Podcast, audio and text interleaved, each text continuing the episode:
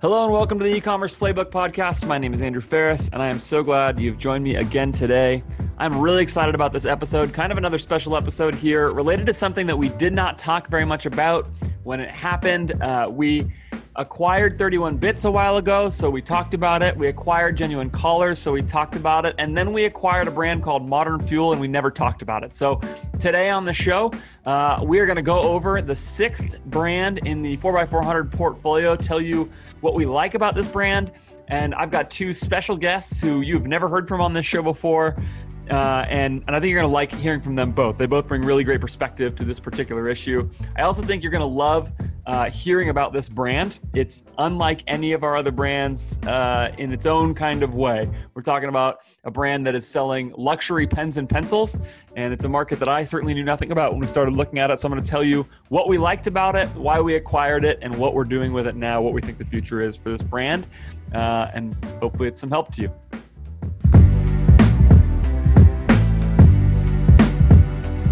All right. I've just realized recently that every time I jump into the body after the intro of this show, that I always say all right first. And now it bugs me every time I hear myself do that. This is one of the weird things about like doing a lot of solo podcasting is you hear all your own little verbal tics. But I, I suspect uh, that my two guests on this show today um, have some sense of all of my own little tics that they could feed back to me. So um, you guys can uh, maybe uh, maybe afterwards just tell me like what are the little stupid things I do all the time just in meetings and all that kind of stuff. You guys will know because you're both on our team. So um, today we're talking about modern fuel and uh, and and so I brought on two people who have been integral to the journey of modern fuel so far. Um, that is first Coleman Verheyen. Coleman, did I say your last name right? yeah, you absolutely nailed it. In fact, are you recording this? Because I want that. Uh, yeah, so you can send it to other people just like as your intro, just that way people know like this is how you say it.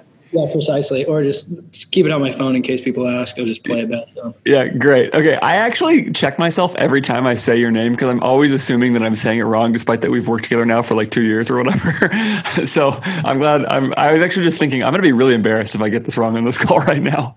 Yeah, we might. I might not make it to the end of the call if you get it wrong. So I'm glad you. Yeah, well, Coleman is um, actually the brand GM of Bamboo Earth. So uh, Coleman's name has probably come up at some point along the way before, and he and I worked closely together growing that brand. But that is not how you started at 4x400. Um, Coleman started working um, on acquisitions with us. Um, and then after he helped us acquire Bamboo Earth, we thought he was a great fit to help um, get it going. And then he was really good at it. So we kept him in that spot. Um, so, Coleman, uh, thanks for joining me today to talk about modern fuel. And, and the, the sort sort of origin story on modern fuel goes pretty far back. So uh, I'm going to have you tell that story in a second, but I want to introduce our other guests first as well. Um, Dave Recook is with us as well. Dave, I actually do know how to say your name because of the handy dandy uh, cook it again uh, analogy you've given me for saying this. So, Dave Recook, um, one of our newest hires at 4x400 is our VP of new brands. Um, so, Dave, say hi. Hey, how's it going? Um, good, thanks. And um, and Dave, can you please um, tell people what you do at 4x400? Yeah, so I'm running the the new brands here. Um, so genuine collars, 31 bits, and modern fuel. Uh, just trying to drive the early traction for those brands and find out what works in the early days. Yeah, so we basically figured at some point that we were, if we were going to keep acquiring and growing brands, we were going to need somebody who was going to be able to make phase one of that process and journey happen. And I met Dave on Twitter um, and uh, noticed that every time he interacted with me, it was sort of, especially when he would ask me a question or like gently and graciously criticize something I said, it was always smart, which was super annoying because I couldn't just discard it. Um, and so eventually I, I, reached out to him and we got connected and started talking, and it, and it ended up being a good fit for Dave to come do this. Dave has some of the most e commerce experience of anybody I've been around. He's been at it for over 10 years, and I've been just kind of waiting for the opportunity to bring him onto the show um, and to, to have you get to hear from him as well. So, Dave currently has the task of establishing modern fuels. Um, sort of validity in our system. That's the first step of all these brands for us, as you've been hearing about with 31 bits, as we've talked, um, as I've talked through that journey. The goal here is to kind of um, get it to a to a spot where we believe we can grow it to where we eventually want it to go. But for us to kind of before you can ever get to five or 10 million in revenue or whatever, you have to get it to 1 million. You have to decide this is a viable brand that we can really grow and that our system works well with. Um, so Dave is in charge of making that happen for Modern Fuel. So Dave, if it doesn't work, it's um, 100% your fault. And um, we'll talk about that when it comes. Absolutely. Yeah. Um, all right. So let me give the quick intro. Actually, Dave, why don't I have you talk through what Modern Fuel is, and then I'll kick it over to Coleman in a second to talk through um, how we possibly got interested in this brand. So, Dave, Dave, give us the description of what the brand is. Yeah. So, so Modern Fuel was really the, the whole brand is obviously born out of Andrew Sanderson's head. Um, he's the the founder of the brand and the creator. And the interesting thing is he's an engineer and has been an aerospace engineer for 16 years. Um, and for that reason, he used a mechanical pencil every day. Um, and he just sort of noticed, uh, call it shoddy crafts, craftsmanship uh, with mechanical pencils, just being kind of a tool that you use as soon as anything goes wrong with it, you just kind of uh, dispose of it. Um, and so, kind of classic problem solution for a founder. Um, he sees something he doesn't like, he sees nothing in the market that does it, and just decides, uh, well, I'm going to be the one that does it. I'm going to be the one that puts this together. Um, so he engineered a, a, a, pencil top to bottom and created it. Um, the entire pencil, uh, there's no plastic parts in it except for an O-ring and an eraser. Um, so it's a pretty incredible feat that he that he put together. Um, ran ran a couple Kickstarters with it to introduce the pencil. Uh, did two versions of it, and then ultimately introduced a, a pen as well same kind of features, uh, hyper focus on quality, minimalism, and uh, and durability. Um, the the pens all come with hundred year guarantees, which is pretty incredible. Yeah, awesome. So that's the basic outline. Can you talk through price point and materials for these uh, pens and pencils? Yeah. Um, so when we when we got the brand, he uh, Andrew set this up to be sold under four different metals. Um, so we've got bronze, copper, stainless steel, and titanium. Um, so all of them being rather luxury sounding uh, metals that come with some connotation of quality.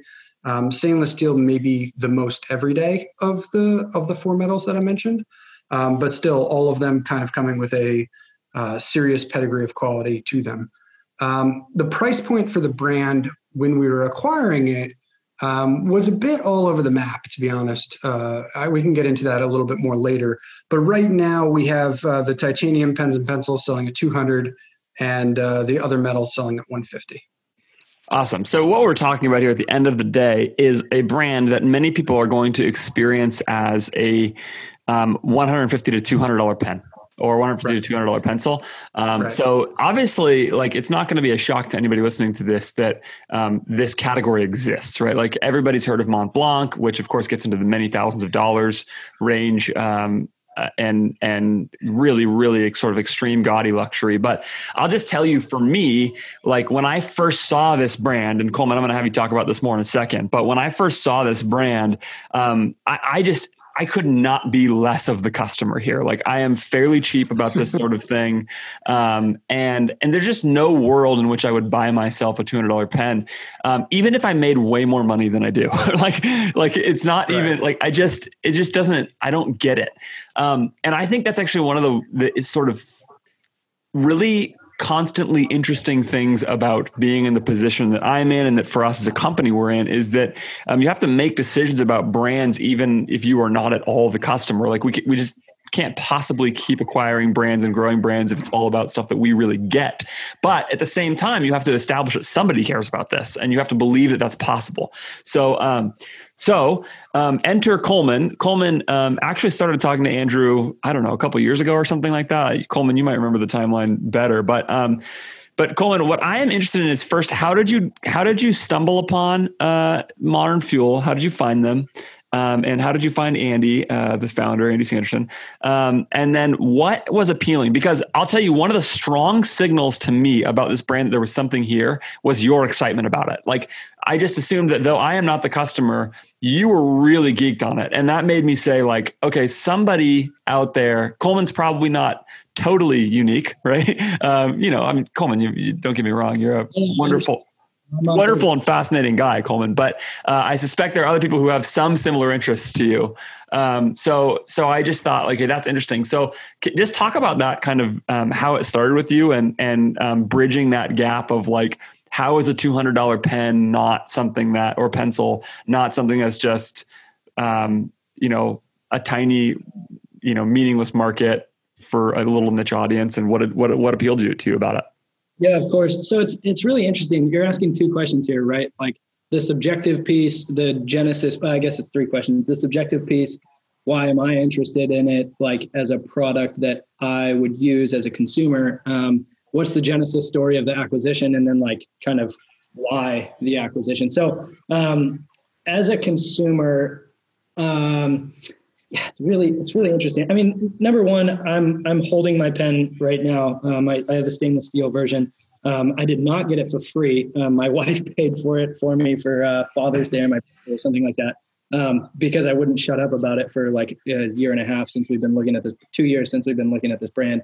Um, I I'm obsessed with it because um, number one, I don't. I there's no products that compete with this to me um, Mont Blanc is kind of like the rich, stuffy um, oak desk uh, library, leather-bound books, like that. That kind of whole uh, nostalgia that I wouldn't associate myself with. However, there's this new, like, um, I, I would say, kind of. Uh, it's it's not a new preference, but it's a preference of mine to like have nice things that are built well that will last a long time. Um, and I am very nostalgic. And and the, the, hopefully the things that I fill my house and my life with are things that um, will last to be able to give my son. Like I own a Toyota 4Runner, for example, and while these two things are very different in their like price point as they relate in the market, um, my goal with my 4Runner is to hang on to it because it's built well and it lasts forever, and give it to my kid when he you know turns 16. So um, obviously, like.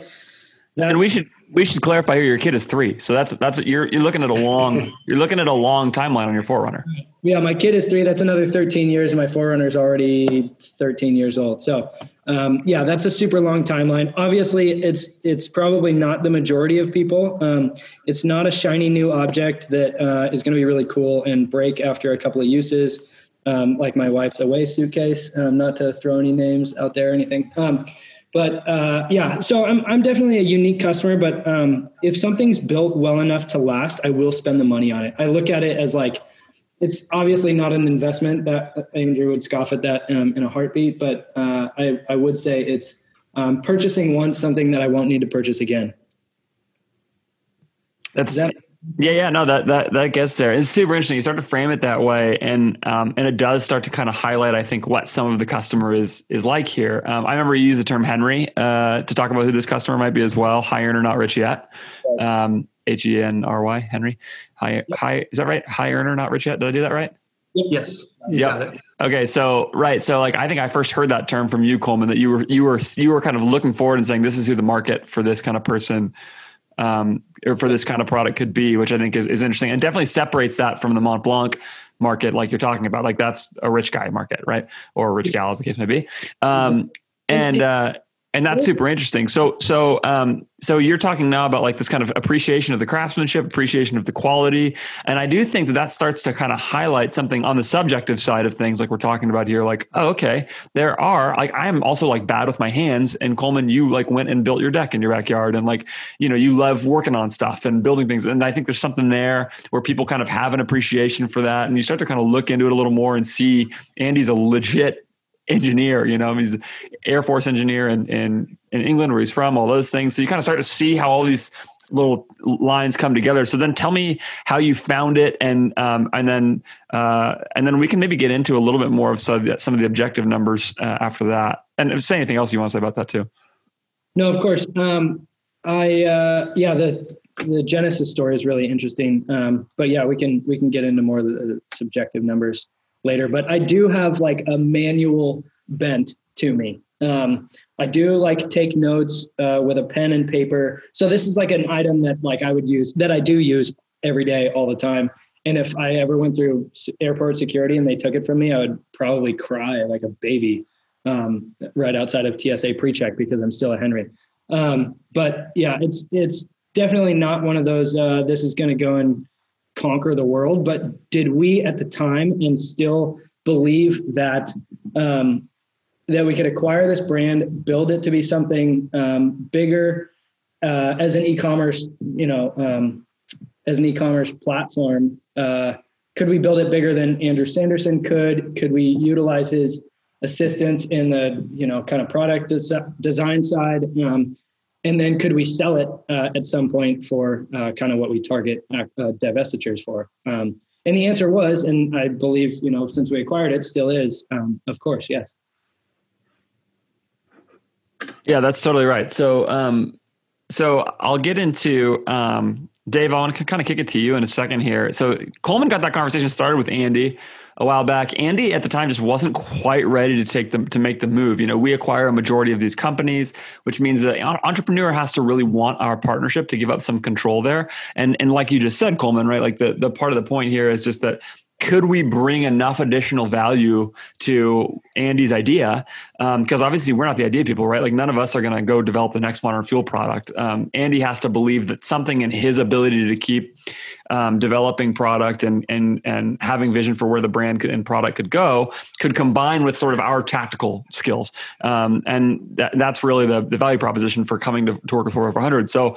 Um, so we all had to kind of make the decision. Now, in the early days of Modern Fuel, I, I signed off on this. Like after you looked at it, we were like, if Andy's ready to go, we'll do this. And um, and there were a couple things at the time, um, but then it slowed down. Andy wasn't quite ready to go. Came back around earlier this year and said, like, yeah, actually, let's reopen that conversation.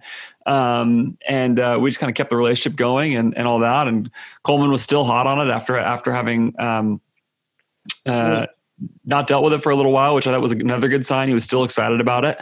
Um, and um, and then and then Dave was in the mix. And at the time that we were working on the deal with Andy, um, which is a couple months ago, um, we were also working on um, bringing Dave in. And so, Dave, my task to you was give me the growth plan for Modern Fuel um, and just tell me what you would do. Um, and that was like sort of your interview task, right? So, um, right. so, so let. So I don't know. Do you want to talk through metrics, Dave, or or um, I can give some some quick background. what? Yeah. Why don't you, Dave? Why don't you talk about sort of what you saw when you saw the brand and and kind of how you approached that project? Yeah, definitely. Um, so I, I got to say, first of all, like my first impression was much more similar to Andrew. Uh, the kind of okay, this is nice, but but not for me. I really thought you kind of sent it over, and this is like, uh, okay, here's your test. Uh, all right, smart guy, you you want to join us? Uh, tell me how to sell this pen. Uh, well, you know, the classic salesperson interview well, question. Well, yeah, but I mean, it is, you know? it is, it is funny though. Like, sorry to interrupt. Uh, it, it is funny though because that was actually part of it in my mind was like, um, if you don't per- personally like get and immediately have vision and passion for this, I, you know, this is part of the job that you have, right? Is that right. if you're doing a lot of stuff with 31 bits, I, you're not the customer, right? Like, so you have to kind of be able to. So part of the question was, can you sort of bring a sense of tactical and objective knowledge to this kind of a project and and handle it? Right, and I think that's yeah. I mean, definitely that's part of it. We'll talk a little bit more about that, but you have to have some level of kind of empathy for the customer that you put yourself in their shoes and try to care about what they care about and uh, you know object to the same things that they object to so that you can create ads and landing pages that counter that. Otherwise you just can't successfully sell a product. Um, but yeah so uh, kind of background metrics like i said things were definitely all over the place as far as what they were able to drive from a price point perspective. And i think at the time um, we were a little bit well, all of us were a little bit fuzzier about exactly what their margins were. Um, we knew that it was good. It's a pretty efficient thing to ship, so shipping isn't a large uh, large concern. It's pretty small item, pretty lightweight, relatively speaking. Uh, this isn't uh, slick products where you're uh, shipping multiple pound items across the country. Um, and we knew that they had been able to get a pretty solid price point for it between, I would say, the absolute low point on one of their Kickstarters around sixty dollars to I saw the titanium pen sell for as much as $250 per unit. Um, so a massive, massive range. I mean, that's like 5x the lowest cost. You have a, a really wide range of, of kind of uh, prices that have been driven there. And we're a little bit fuzzy about the margins. So when I'm going through and creating the growth plan, I, a big part of this was just saying, hey, we really need to find out what the real uh, what the market will actually bear in terms of price. Um, we probably, you know, we believe we could build a company around this at about a hundred dollar price point. We believe we can build a company around a hundred and fifty dollar price point. So we're not exactly attached to this. Isn't a commodity type product. We're already value pricing this. Um, so a big part of this growth plan is just going to be determining the most efficient way to structure uh, that offer um, whether it is uh, you know pricing it higher, putting in bundles. Uh, are are we promotional at all with discounts? You, had an episode about that um, recently. Um, so are we bringing that in or trying to maintain a premium price point? So a lot of that is the the growth plan is kind of just laying out the steps that we're going to go about accomplishing uh, that from a price perspective. Uh, but diving into some of the other metrics a little bit more, one thing that really jumped out at me as soon as I started digging into this is I, I, I, dug into each of the Kickstarter campaigns and, and kind of put together some, some data on the orders. And it turned out that on their most successful Kickstarter campaign, almost half the revenue came from multi unit purchasers, meaning that they're buying two, two, uh, two pencils or more. Um, so they also had a, a Andrew also ran a collector set on on the Kickstarter, which was, I believe, nearly a quarter of the revenue of, of the Kickstarter. So I found it interesting that people highly interested in the product were definitely willing to go to a second, third, and fourth unit. Um, and and that presented a lot of options as far as pushing up average order value was concerned. Um, so so seeing that there's a wide price range and that there's a lot that we can work with to pushing people towards multi-unit orders to me that said, okay, there may not be a very large market for this, but it doesn't have to be very large for us to sell, you know, at 200, $250 average order value uh, for us to get to about a million dollar run rate as a brand. It doesn't have to be very large um, for us to hit that. So that, that was kind of the thinking as far as that was concerned.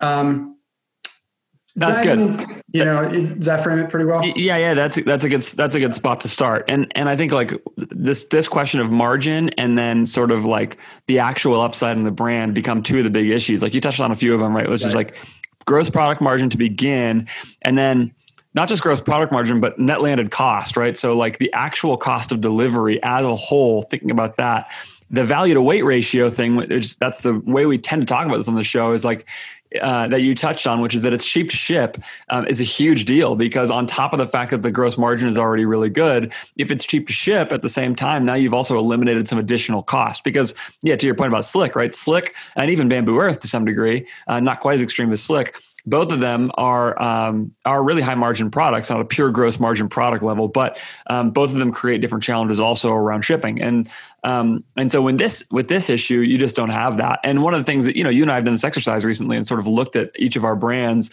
and said like, what is it going to take for them to get to success? And the reality is, and like, I don't know, like this is just something I think is so important for entrepreneurs um, to keep hearing over and over and over again. Is just that margin solves so many problems. Like uh, it's just like if you you just simply make the bar that you have to clear so much lower if you have a high margin um, product and that is a massive advantage. So if you're you know the kind of person listening to this who's like thinking about starting a business or getting going like you should really be trying to answer that question as soon as you possibly can. And if you can get up above 70 points net landed cost uh, of margin, like you can really be somewhere. Um, and and if you are somebody who already has a business and you're struggling with margin, like this is a thing I think can be can be a challenge is that things like optimizing your Facebook account feel like they're easier and they can feel really addictive and they can feel or like you know getting a better conversion rate on pay on your on your site so that you spend less in customer acquisition. These are all important things to do but sometimes like the actual biggest task in front of you is go like stop everything else that you're working on and go get more margin whether that's negotiating your shipping rates or negotiating with your vendors or working on finding other solutions or or whatever. Like there's just a million different opportunities to do that but it's so crucial because it just makes your life so much easier if you have high margin product um, so yeah and then of course as you said like we started looking into this and it turns out like there are some strong indications that some kind of market exists. Like we are not in the business of starting brands; we're in the business of acquiring brands. And so, 2019, um, Modern Fuel just on its site did 86 grand in revenue um, at $179 average order value and a 0.69% conversion rate. Um, and you sort of, I mean, this is always something I'm looking at. I'm looking at margin, I'm looking at value to weight ratio, and then I'm also looking at average order value compared to conversion rate. Like, how are those two doing? The metric I always cite is RPC, revenue per session, which is just um, AOV times uh, times uh, conversion rate and uh, that's a dollar twenty three for Modern Fuel last year, um, and that includes some fairly bad spend uh, on display ads and and Facebook ads when without a lot of knowledge of what to do. So there's some kind of junk traffic in there, and if you eliminate some of that junk traffic, then the RPC gets even higher.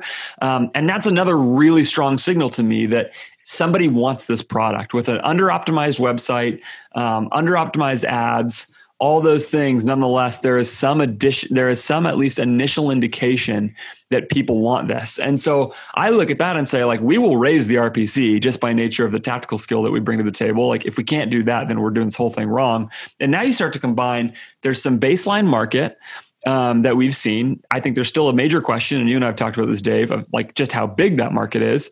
Um, there's some baseline market and then there's some um, and then there's some uh, potentially good margin depending on where you land the pricing. And uh, and we can go and, and work on optimizing all the rest of the business around it. And now you get to something that's like actually really really interesting and really really appealing. Um, and coleman i, I want to kick it back to you because i know you know i don't want to just make it sound like you were just the subjective i like this pen guy. I know you were looking at a lot of those metrics as well. Um, is there anything else you want to say sort of about what you saw when you saw this and what you saw as the upside for this and whether that's based on objective information or not yeah, um, I I pulled up this this document, this qualifications, like kind of uh, objective heuristic document that I put together that like you know just plots uh, really simply, objectively, numerically all the different brands we were looking at, just to kind of remind myself like what was interesting on a non-subjective level um, about modern fuel like two years ago when we were first looking at it. And the first one, the highest up like on the list, which is ranked by importance, is shipping costs as a percentage of AOV, which is your value to weight ratio that you're talking about. Um, just having that like below 5% or between 5 and 8%, probably where it lands right now, is so valuable. And it allows you to keep in your back pocket, like, oh, instead of offering a discount site wide on this kind of thing, like we can we can offer uh, ex- free expedited shipping and still have phenomenal margin. Um, here, which is which is cool. Uh, it's a very different kind of um, discount, but ultimately, like as an offer, um, creates the same kind of behaviors. Supply chain uh, barriers to entry were really low at the time in terms of um, how many units do we have to uh, order in in in order to like get product here. Um, like basically, what's the minimum size, minimum dollar amount PO?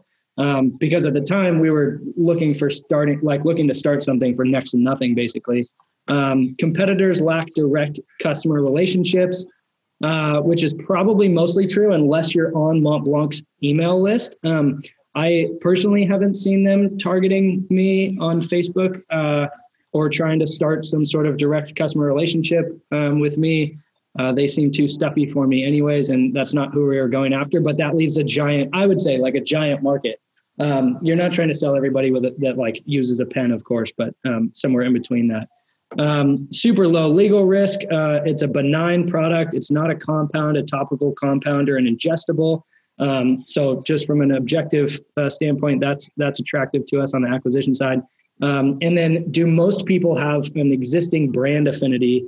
Um, this ranked really highly on that because, uh, for the most part, no, people don't have like, oh, I go to my pen every single time. Again, I'm the weirdo here, and I was, uh, you know, I was a diehard fan of the Pilot G207 until I found a real pen um, in modern fuel. So, um, and then of course the average order value is really valuable here. Um, that paired with the margins, obviously you can't have one or the other. Um, but we're finding that like, uh, uh, I mean, maybe Dave can corroborate. We're finding that uh, AOV, super high AOV, is challenging the market on Facebook because uh, an ad spend of a thousand dollars like a day might only yield you a like a very small amount of purchases, but um, and then, of course, if you start with a much lower ad spend, so you just learn slower. Um, but this was, uh, but it was really valuable in terms of like how much can we expect from a person's first purchase, and then returns are not an issue. So, like because it has a hundred year guarantee, right? You can ship mm-hmm. somebody this pen, and then if they don't like it, they ship it back to you, and it's not going to break in transit. It's not going to be unusable. It's not like skincare where if it's opened, you legally can't use it again or sell it to somebody else. So returns is not an issue whatsoever. And then um, of course, it's not a regulated industry. Um, that one's you know kind of binary. Is it or is it not? Um, but of course, uh, yeah, you can should be able to find these materials uh, everywhere and not have any problem selling them to people. So effectively, like what we boiled it down to is like kind of answering these three questions that um, are really important for uh, like young businesses, solopreneurs, entrepreneurs, like um, everybody kind of behind the helm of a small business. Um, should be able to answer pretty quickly and clearly, I would say. Um, what does this brand have a deep passion for? What can this brand be the best in the world at? And then what is the key driver to its economic engine? Um, and the, the, the pretty clear answers, and this is this is just after talking to Andrew Sanderson. Besides, he's a gem of a human. Like I just want to make sure that we mention that because that makes the acquisition process and all of the negotiations and all of the investigation beforehand like just that much more peaceful. Um, you know. So, anyways, he's a he's a he's a giant part of this. Plus, he's a brilliant product designer. Um, what does this brand have a deep passion for? Uncompromising precision quality. Um, and Andrew's background as a Royal Air Force engineer. Um, I mean, besides just adding validity and authority to the authentic brand story that already exists, um, is is really valuable in uh, communicating this uncompromising precision quality and continuing um, continuing uh, for that to be kind of the focal point of all of the messaging on the site. Um, what can this brand be the best in the world at? Um, legacy and heirloom direct to consumer writing utensils and instruments. Um, what is the key to its economic engine? Um, definitely, I would say, besides margin, of course, um, which it already kind of has baked in, would be like the luxury brand placement. If if we start discounting it to the point where it's like, you know, 50, 60, like 30, 40, 50, 60 bucks, like per unit, it's, it's going to be really hard to bring that back to a luxury brand placement. But um, I, I, think there's a ton of room in the market for um, somewhere in between your uh, disposable staples pens and um, the Mont Blanc kind of uh, stuffy that kind of that kind of utensil. So um, that's a that's a great spot right there, Coleman, to to kind of talk about it because this sort of leads perfectly into the question of like, all right, Dave, you built the kind of growth plan um, for this, and then you you came on and started to institute it. So um, so I think maybe, oh, I should, by the way, pause just to say the same thing about Andy Sanderson. Another big part of it for us is that we want to partner with entrepreneurs that we like.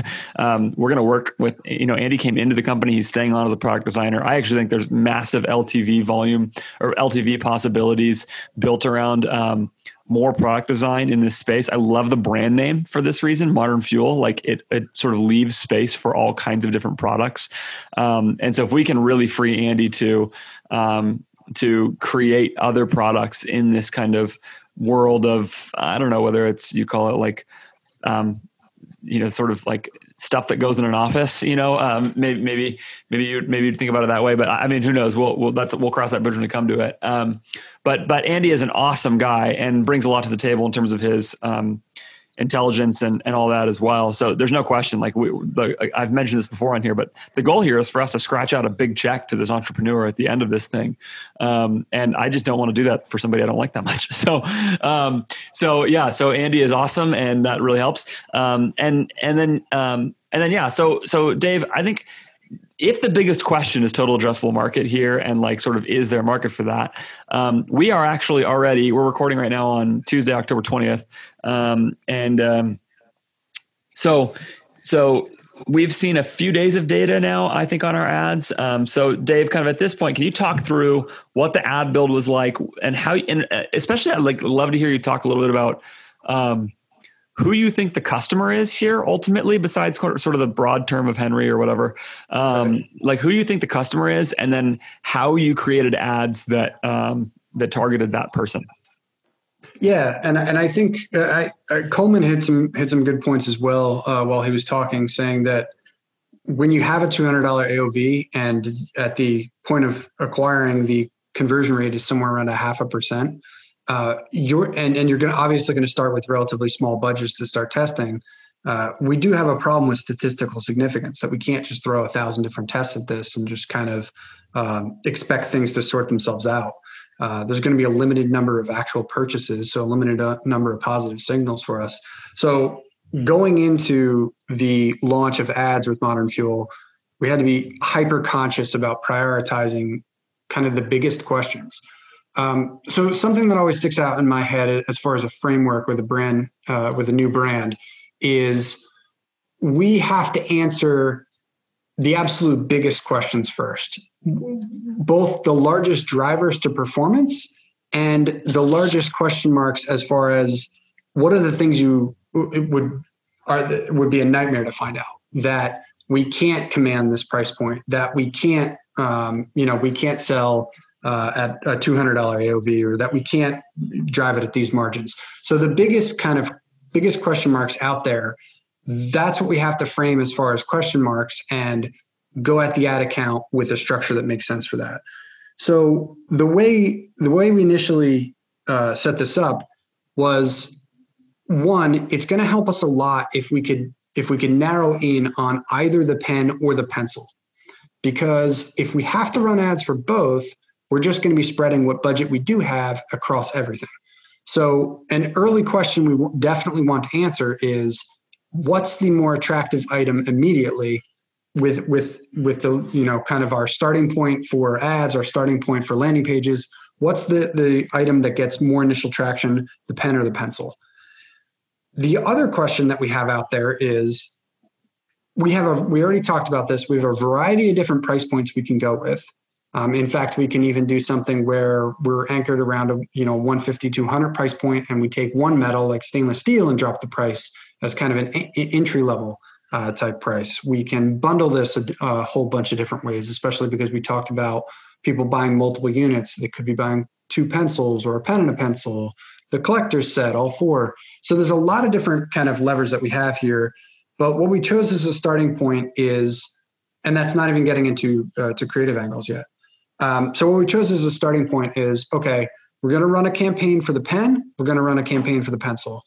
We're going to put together, you know, a, a relatively basic uh, creative test. And the creative angle that we're going to go here is an extremely just benefit driven landing page that's walking a user through the benefits of something extremely well made and just explaining the, the process of what goes into it and the quality behind the product.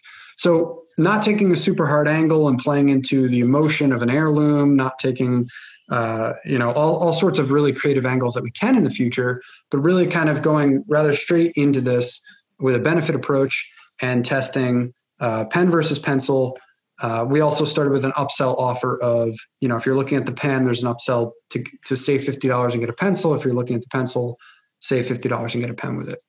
Um, so kind of just threw a dart at the wall at one of our um, initial starting offers and created the, the ads based on that.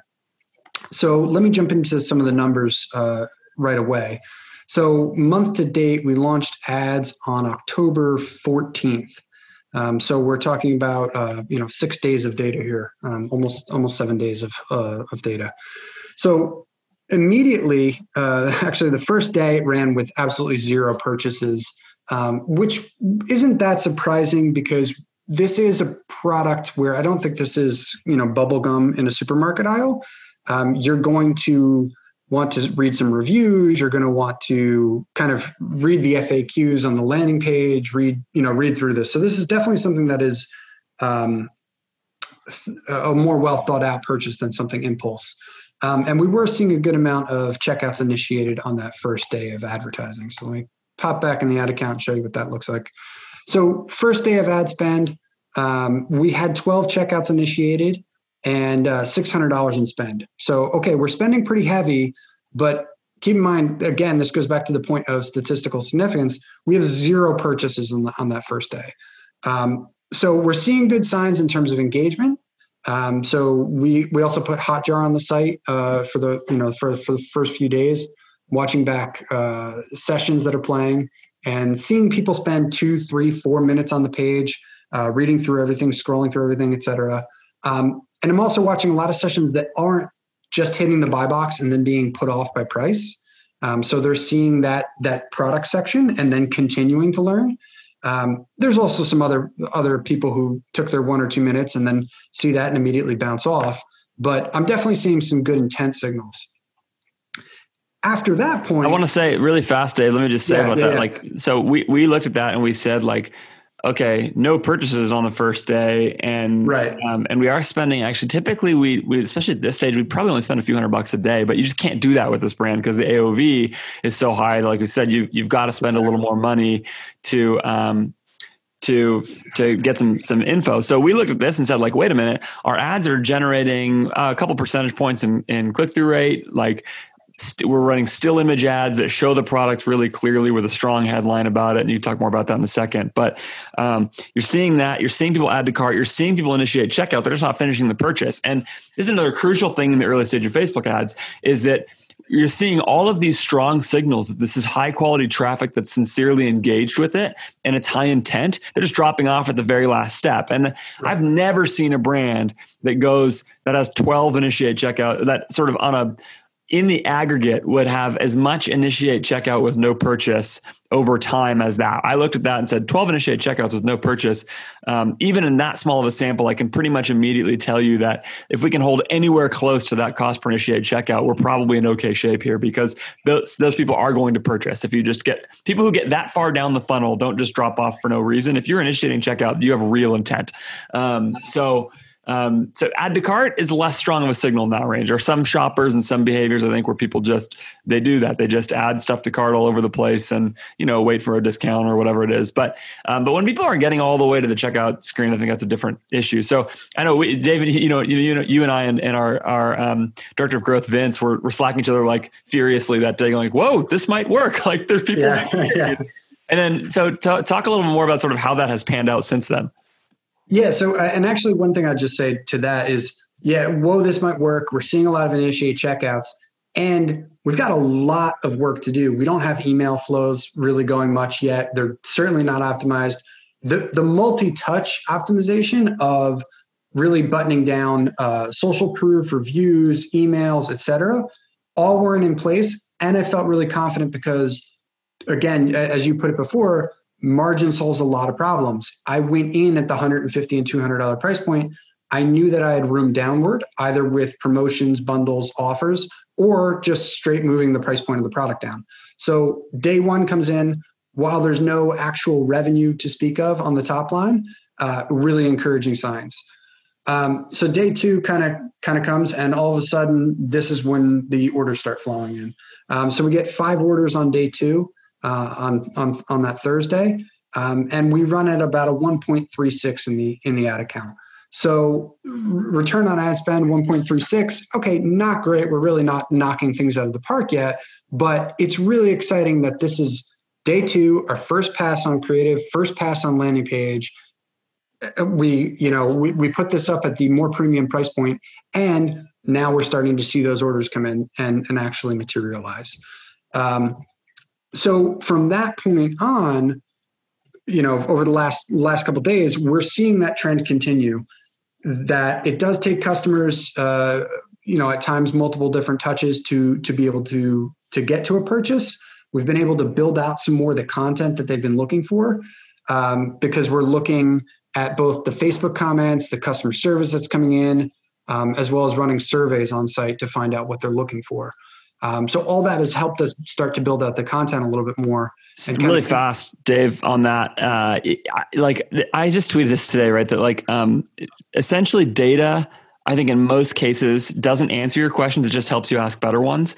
Um, and and what I mean by that is like that those little data sets that you're seeing right away with that purchase behavior, the uh, return on ad spend, the checkouts initiated, the hotjar information. None of those can tell you what the solution is, but they can point you towards where to go start problem solving. And I think this is like a, a really crucial thing for people to to think through. Is like just to ask yourself the question why are so many people getting all the way to checkout and not purchasing? Well you just hit it part of it which is which is maybe they need a little more comp, uh, content a little more like um, information that kind of thing.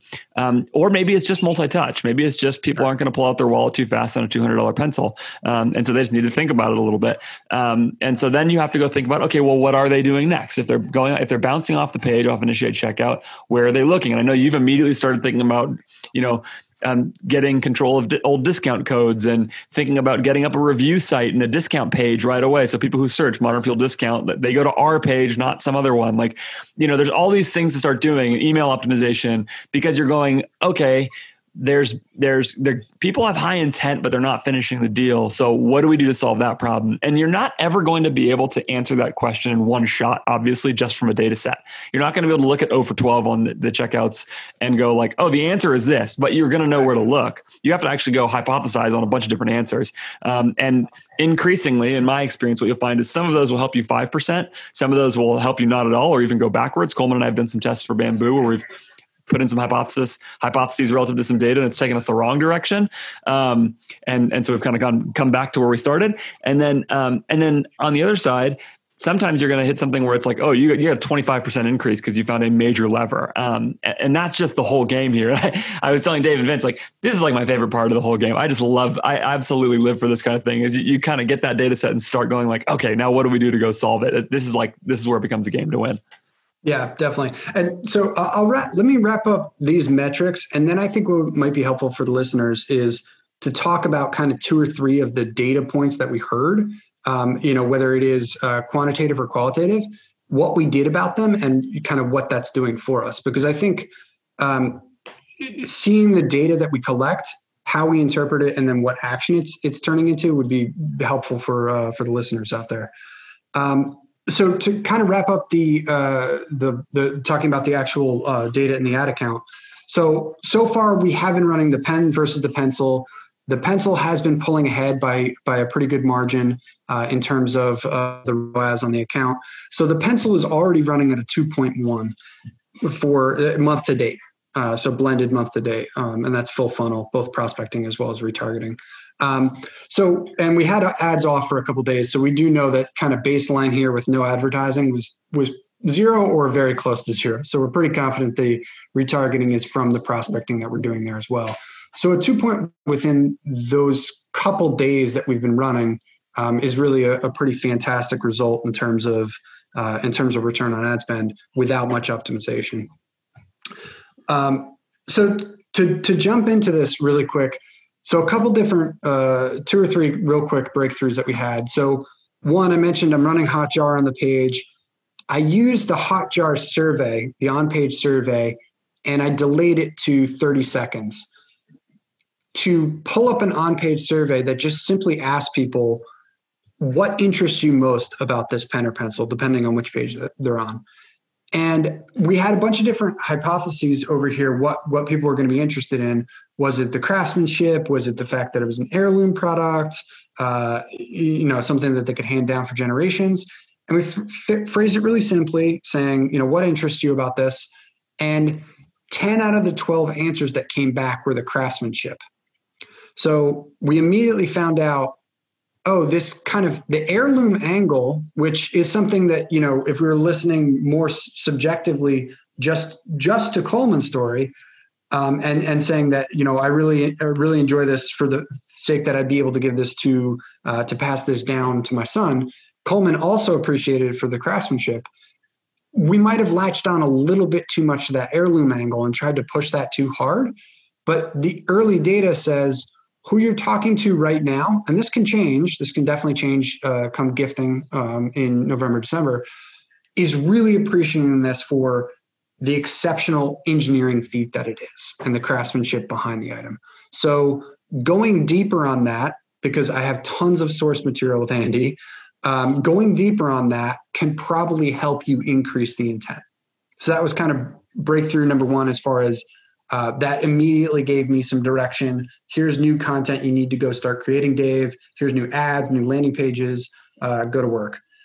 Um, breakthrough number two is we're running a post purchase survey with Enquire uh, Shopify app. we found out that so far, out of again, I believe it's a sample of 12 or 14 answers, none of them have been gifts yet. So right now, we're hitting an audience that is that is purchasing for themselves. They appreciate the craftsmanship and they're purchasing for themselves. And that was significant for us because um, this is an right. I mean, this is a fantastic app. You, you, like if you're not using Enquire for a post purchase survey, uh, right. it's, it's it's really really cool. Are you laughing, Coleman, because you're not using Enquire?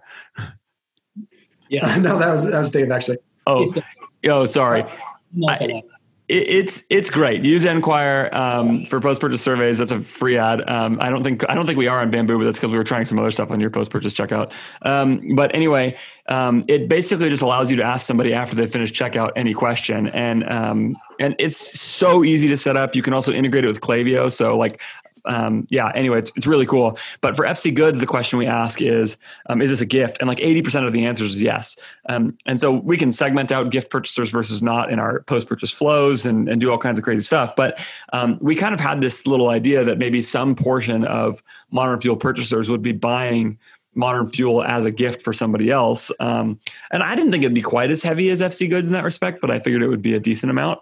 Um, and it turns out so far we have had nobody answer the question that way yet. Uh, you know, 40% of purchasers have responded to the question and no, nobody yet has said it's a gift. So I think that's a, that's like a really interesting bit of feedback. Now, again, that might change a holiday, but for FC goods, it's 80% even not a holiday. So um, it's just a gift product. So, so yeah.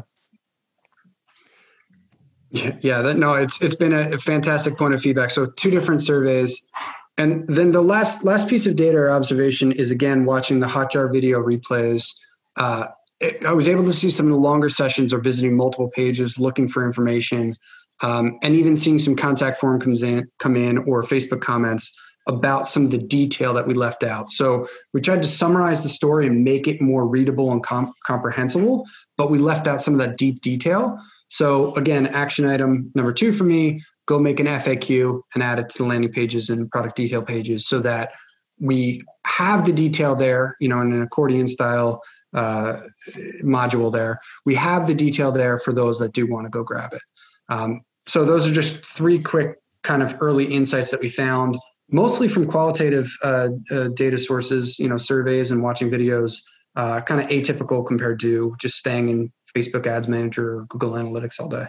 And the goal is to, to bring those together, right? To, to, to right. find ways that you can create some hypotheses based off of whatever data you have in the past and then use qualitative tools to, to try to answer the question. And that's so much of what we're doing. For Slick, we, we have the Enquire survey um, for a long time because it was founded by dirt bike, uh, dirt bike riders. We thought, um, you know, we, we had lots of different slick marketing that um, was showing was very dirt bike heavy in its approach um, for for off road wash products.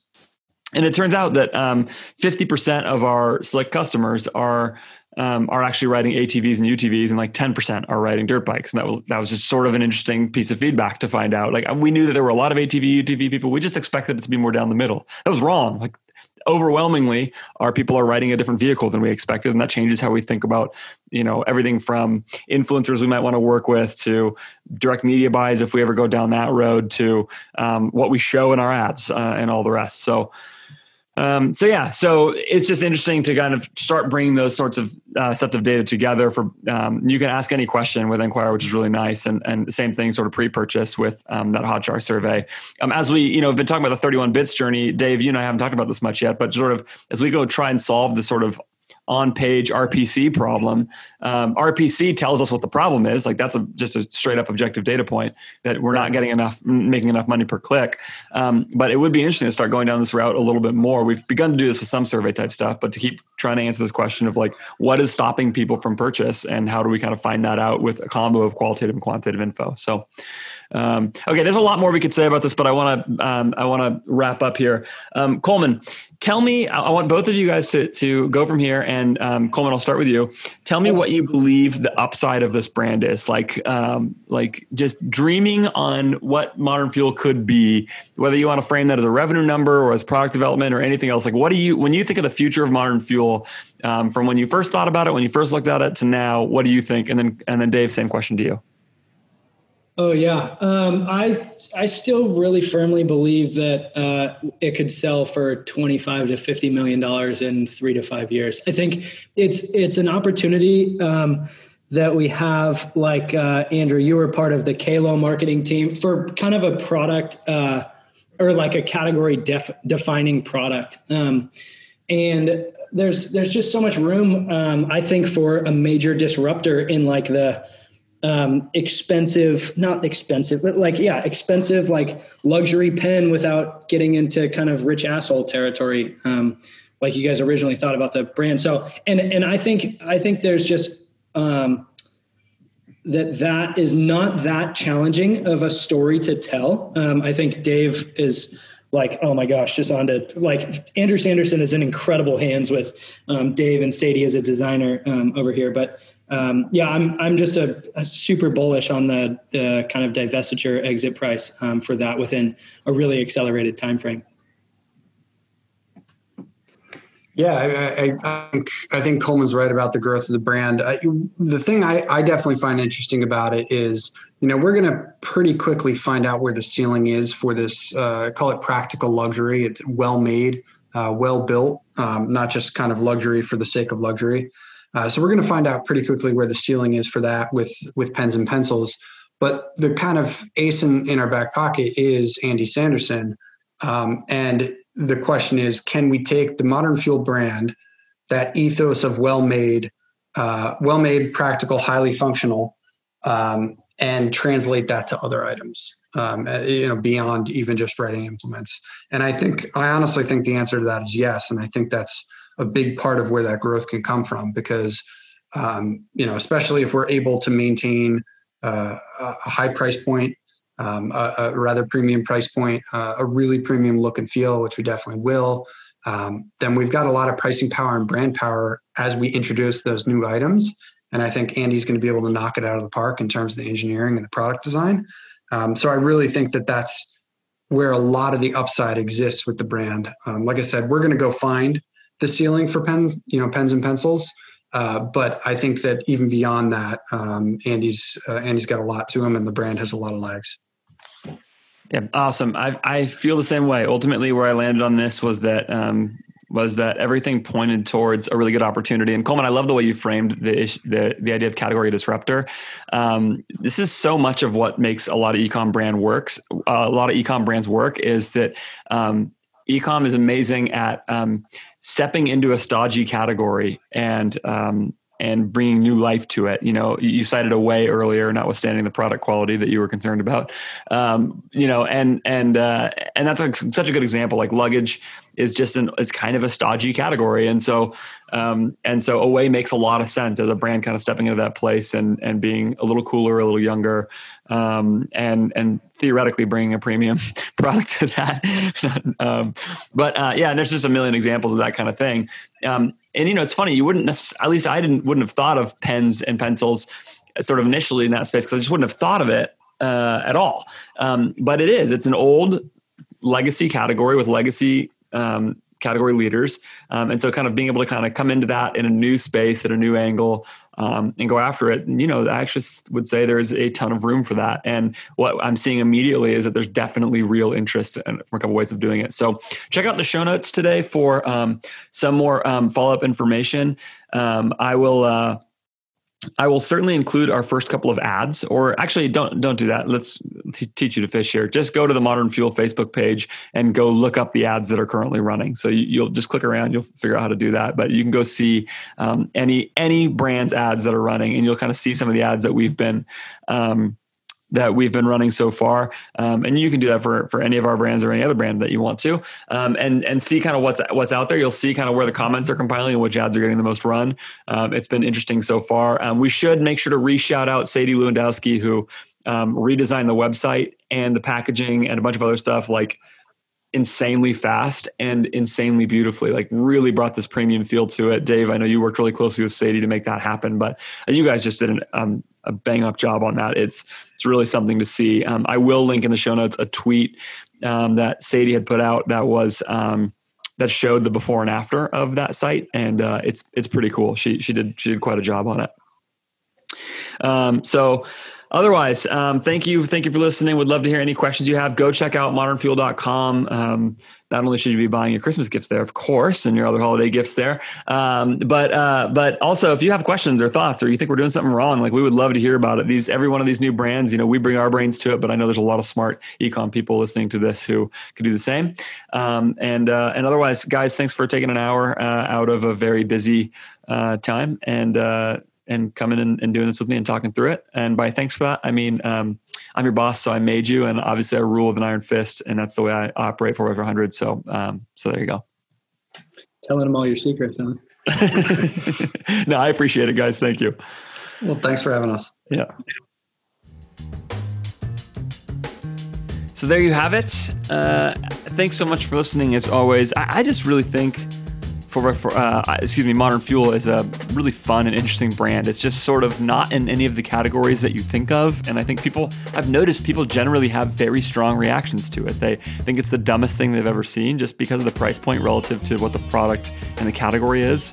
Um, pens and pen, pencils are famously cheap, right? So you just think of it as like you can get 20 pens or 20 pencils for a couple bucks, and so so being in that category, and then I think even some of the sort of the shine of legacy competitors like Mont Blanc just feeling like uh, sort of this needless rich guy luxury or something. Um, and uh, yeah, uh, Coleman was joking after I sort of uh, wrapped up with him that I made it sound like he was the kind of rich asshole who would um, who would want to buy this uh, sort of pen, and uh, and I didn't mean to frame it that way at all.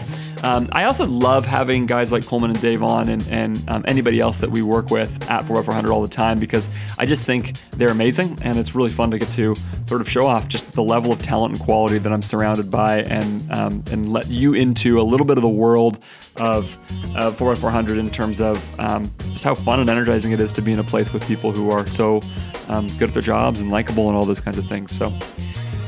So, uh, yes, thanks for listening. As always, please reach out to me at podcast at 4x400.com. Would love if you have any questions. I would love to um, sort those out on an episode um, or reach out to me at Andrew J. Faris on Twitter. I'm getting better about staying up with my DMs or just tweet at me. That's great too. Um, check the show notes, like I said. Um, if you want to see that redesign, I will put the link to that tweet in there. Um, I have also one other awesome thing here.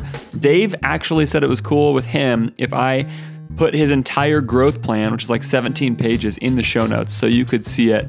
Um, I'm going to double check it to make sure that all the information that's there is stuff that we're allowed to share. Um, but uh, but as always with this, we try to be really generous with the information that we share, and, and I will put as much in there as possible. So check the show notes, see that tweet, see the growth plan, see a little bit of how Dave is thinking about that. He is a brilliant guy, um, and so getting a little piece of his brain, I think, will help you. So, all that said, thank you so much for listening as always, and I will talk to you next time. We'll get back into the 31 bits story next week.